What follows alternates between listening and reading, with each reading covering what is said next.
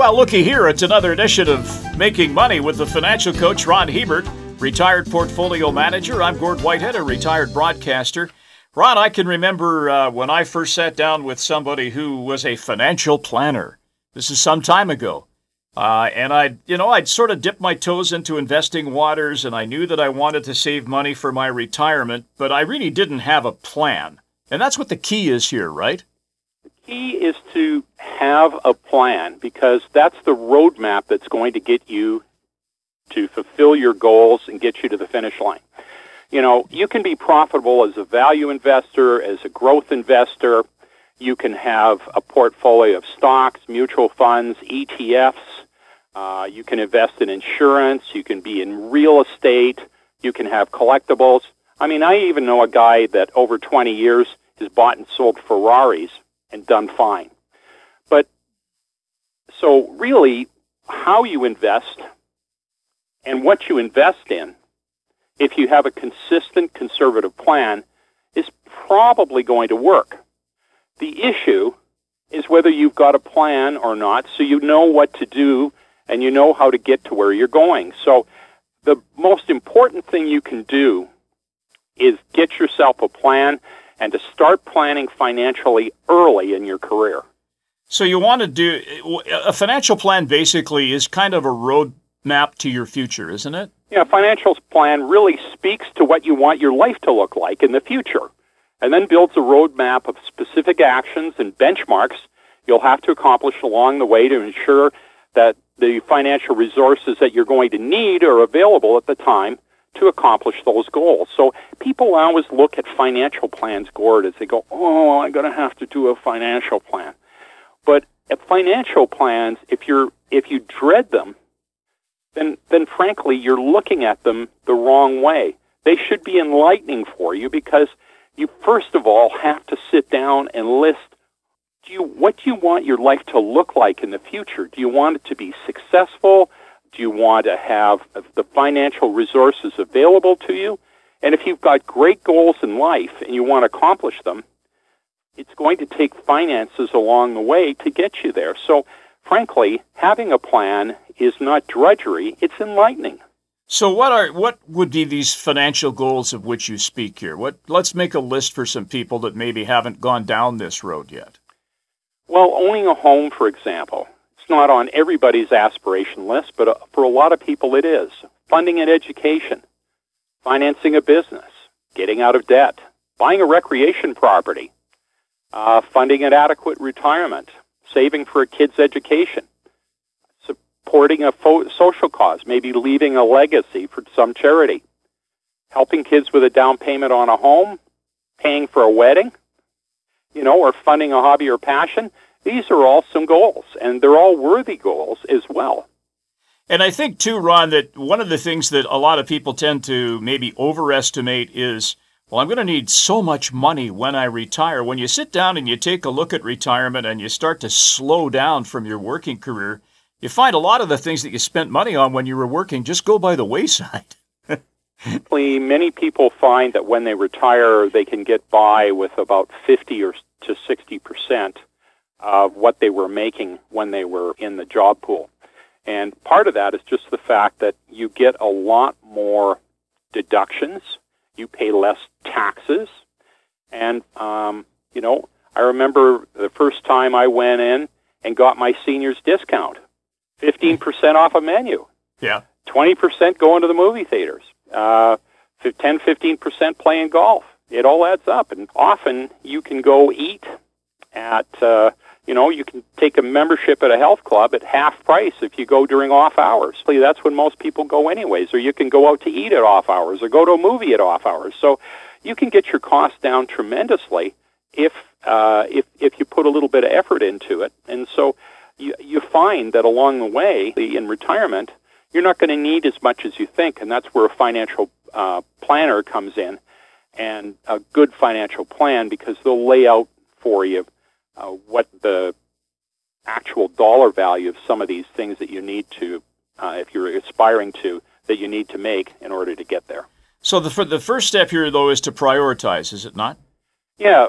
Now you need to make your list of your own goals and my goals are going to be different than yours, Gord, or anybody else's, but you need to simply sit down and prioritize them and put them in rank of importance and then time sequence them. So, for example, you might think a home is more important um, right now uh, than an education, but when you're 20 years old, unless you have a good education and can get a decent job, well, the education is probably going to come first. So you want a time sequence and put things in order of importance and that will give you something to strive for. So if you have them in time sequence, you say, well, look, I'm going to start with my education, and then I'm going to work on a house, and then I'm going to start putting money aside because I want to start my own business or I want to start a retirement account.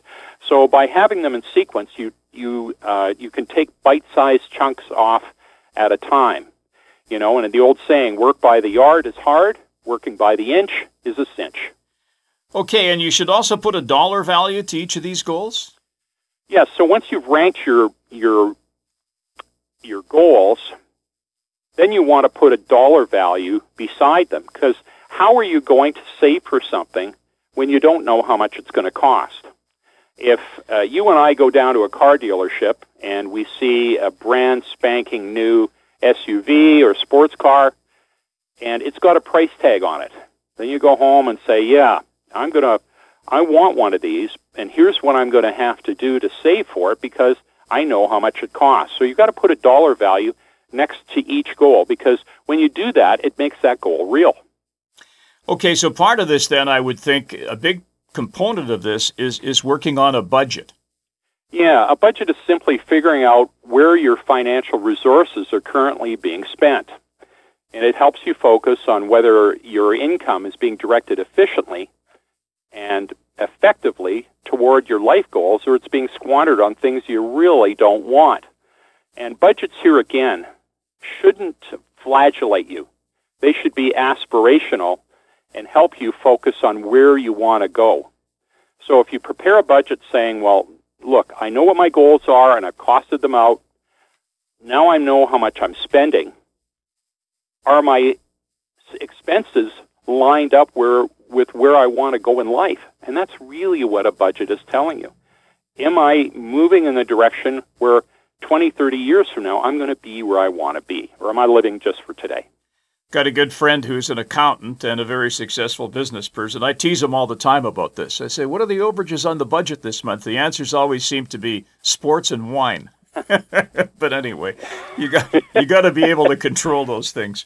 All right, let's talk a little bit about picking your financial tools. Like, what sort of tools can we employ here? Once you've got a, a list of goals and you've got a budget, then you have the raw materials to work with to build a plan.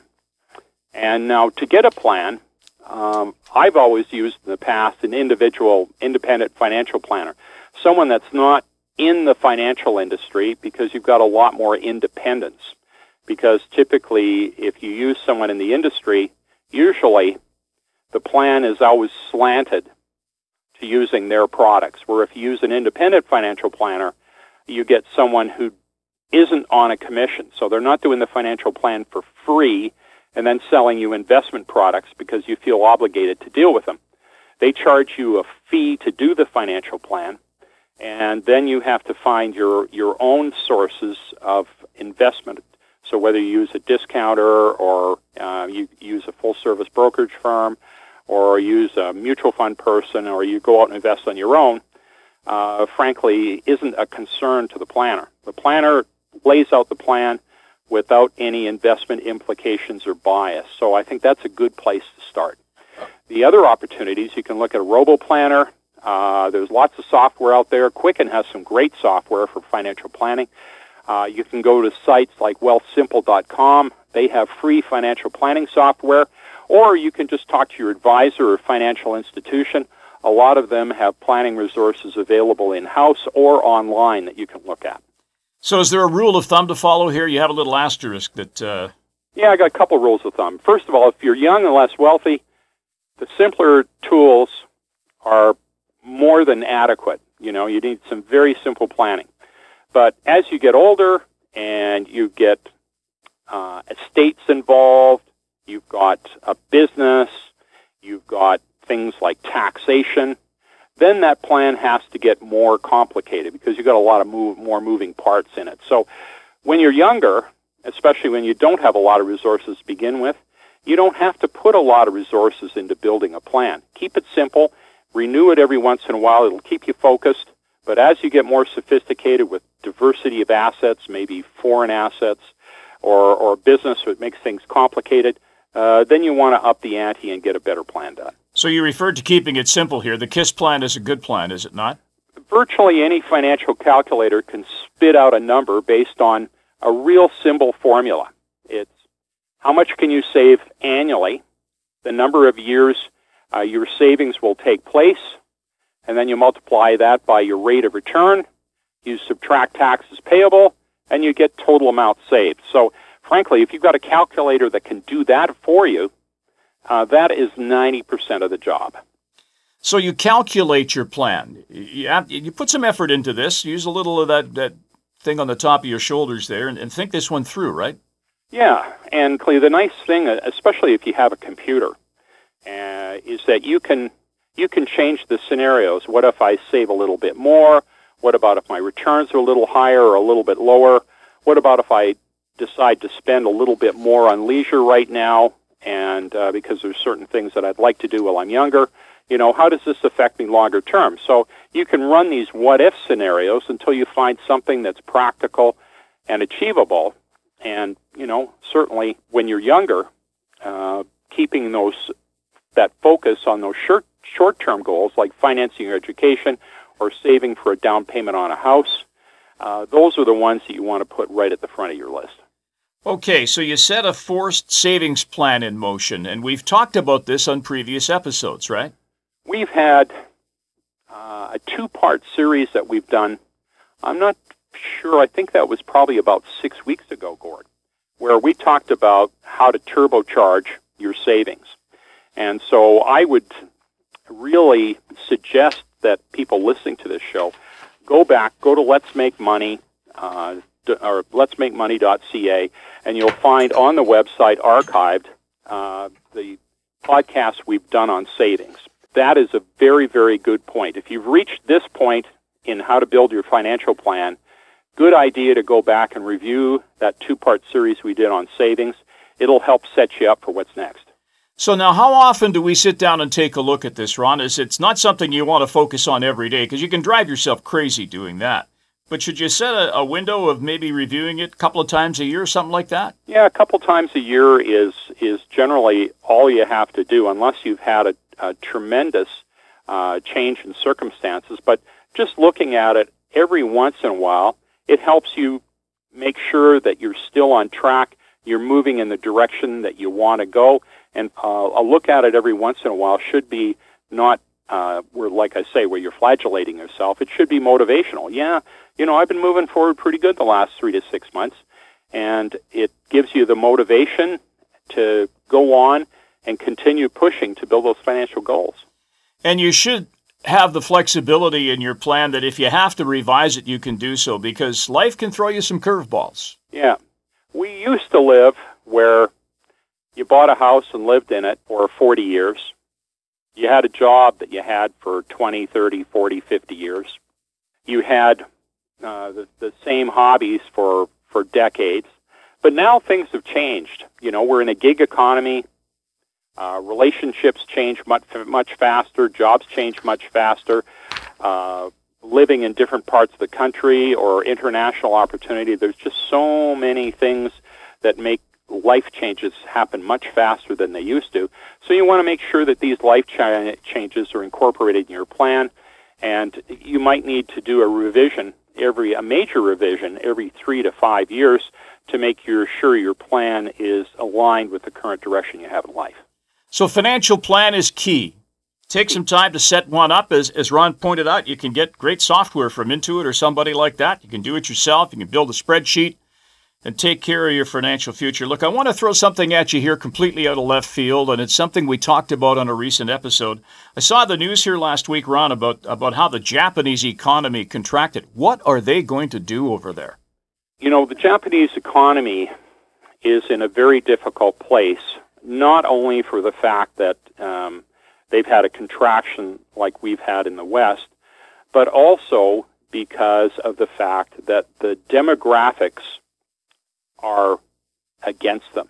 A lot of older people, right? There's a lot more older people there than there are here. The birth rate is among the lowest in the Western world, whereas in Canada and the U.S., we've had immigration, um, at least till COVID slowed everything down, that provided new young people that came in, and these are the people that uh, bought homes, considered continued the consumer continued with consumer spending, also that paid the taxes and the money uh, that will be needed to pay for all us older people as we start using more government services. So Japan has virtually no immigration. Um, you know, they say the population is going to be down in the next 30 years, I think, by a third. What do how do you deal with this? So if, if you're investing in Japan, uh, Japan's got a lot of great companies. But my feeling is that what you want to do if you, you look at investing in Japan is invest in their exporters, the companies that frankly export to the world. Yeah, you think of the automotive manufacturers, you think of companies, I guess, like Sony, right? Yeah, Sony, Toyota, Honda, Kawasaki. Nissan, yeah. Uh, there's a lot of really excellent Japanese companies that, especially in manufacturing and technology, that are, are very cutting edge and frankly a lot cheaper in most cases than North American or European companies. So there's opportunities in Japan. It's just you want to look in the right places, companies that are going to support the the local market and local consumption. Uh, I think they're going to have a tough time in the years going forward. Yeah, it's it's just an incredible story when you think back about what a huge economy it used to be. It was one of the leading economies on the planet, and and how quickly that can change, right? It uh, it and how quickly it's going to continue to change. All right. Well, not to end on too dark a note, but uh, if you have a question for us or a show suggestion, we're always open to those too. If you think, you know, you guys haven't touched on this before, drop us a note. You can reach us through our website at letsmakemoney.ca. It'll come right to our inbox, and also our friends at cfcw.com who uh, host the podcast. It's called Making Money. We in- invite you to get involved in the process. We'd like to hear from you. We'll be back next week with another installment on behalf of the financial coach Ron Hebert. I'm Gord Whitehead. Thanks for joining us. The information presented is derived from sources believed to be reliable. This material is presented for information purposes only and does not constitute investment advice. Before acting on any investment information, a person should seek advice from an investment professional. The presenters may or may not hold positions in the securities discussed on this show and will not be responsible for any losses sustained from acting on this information.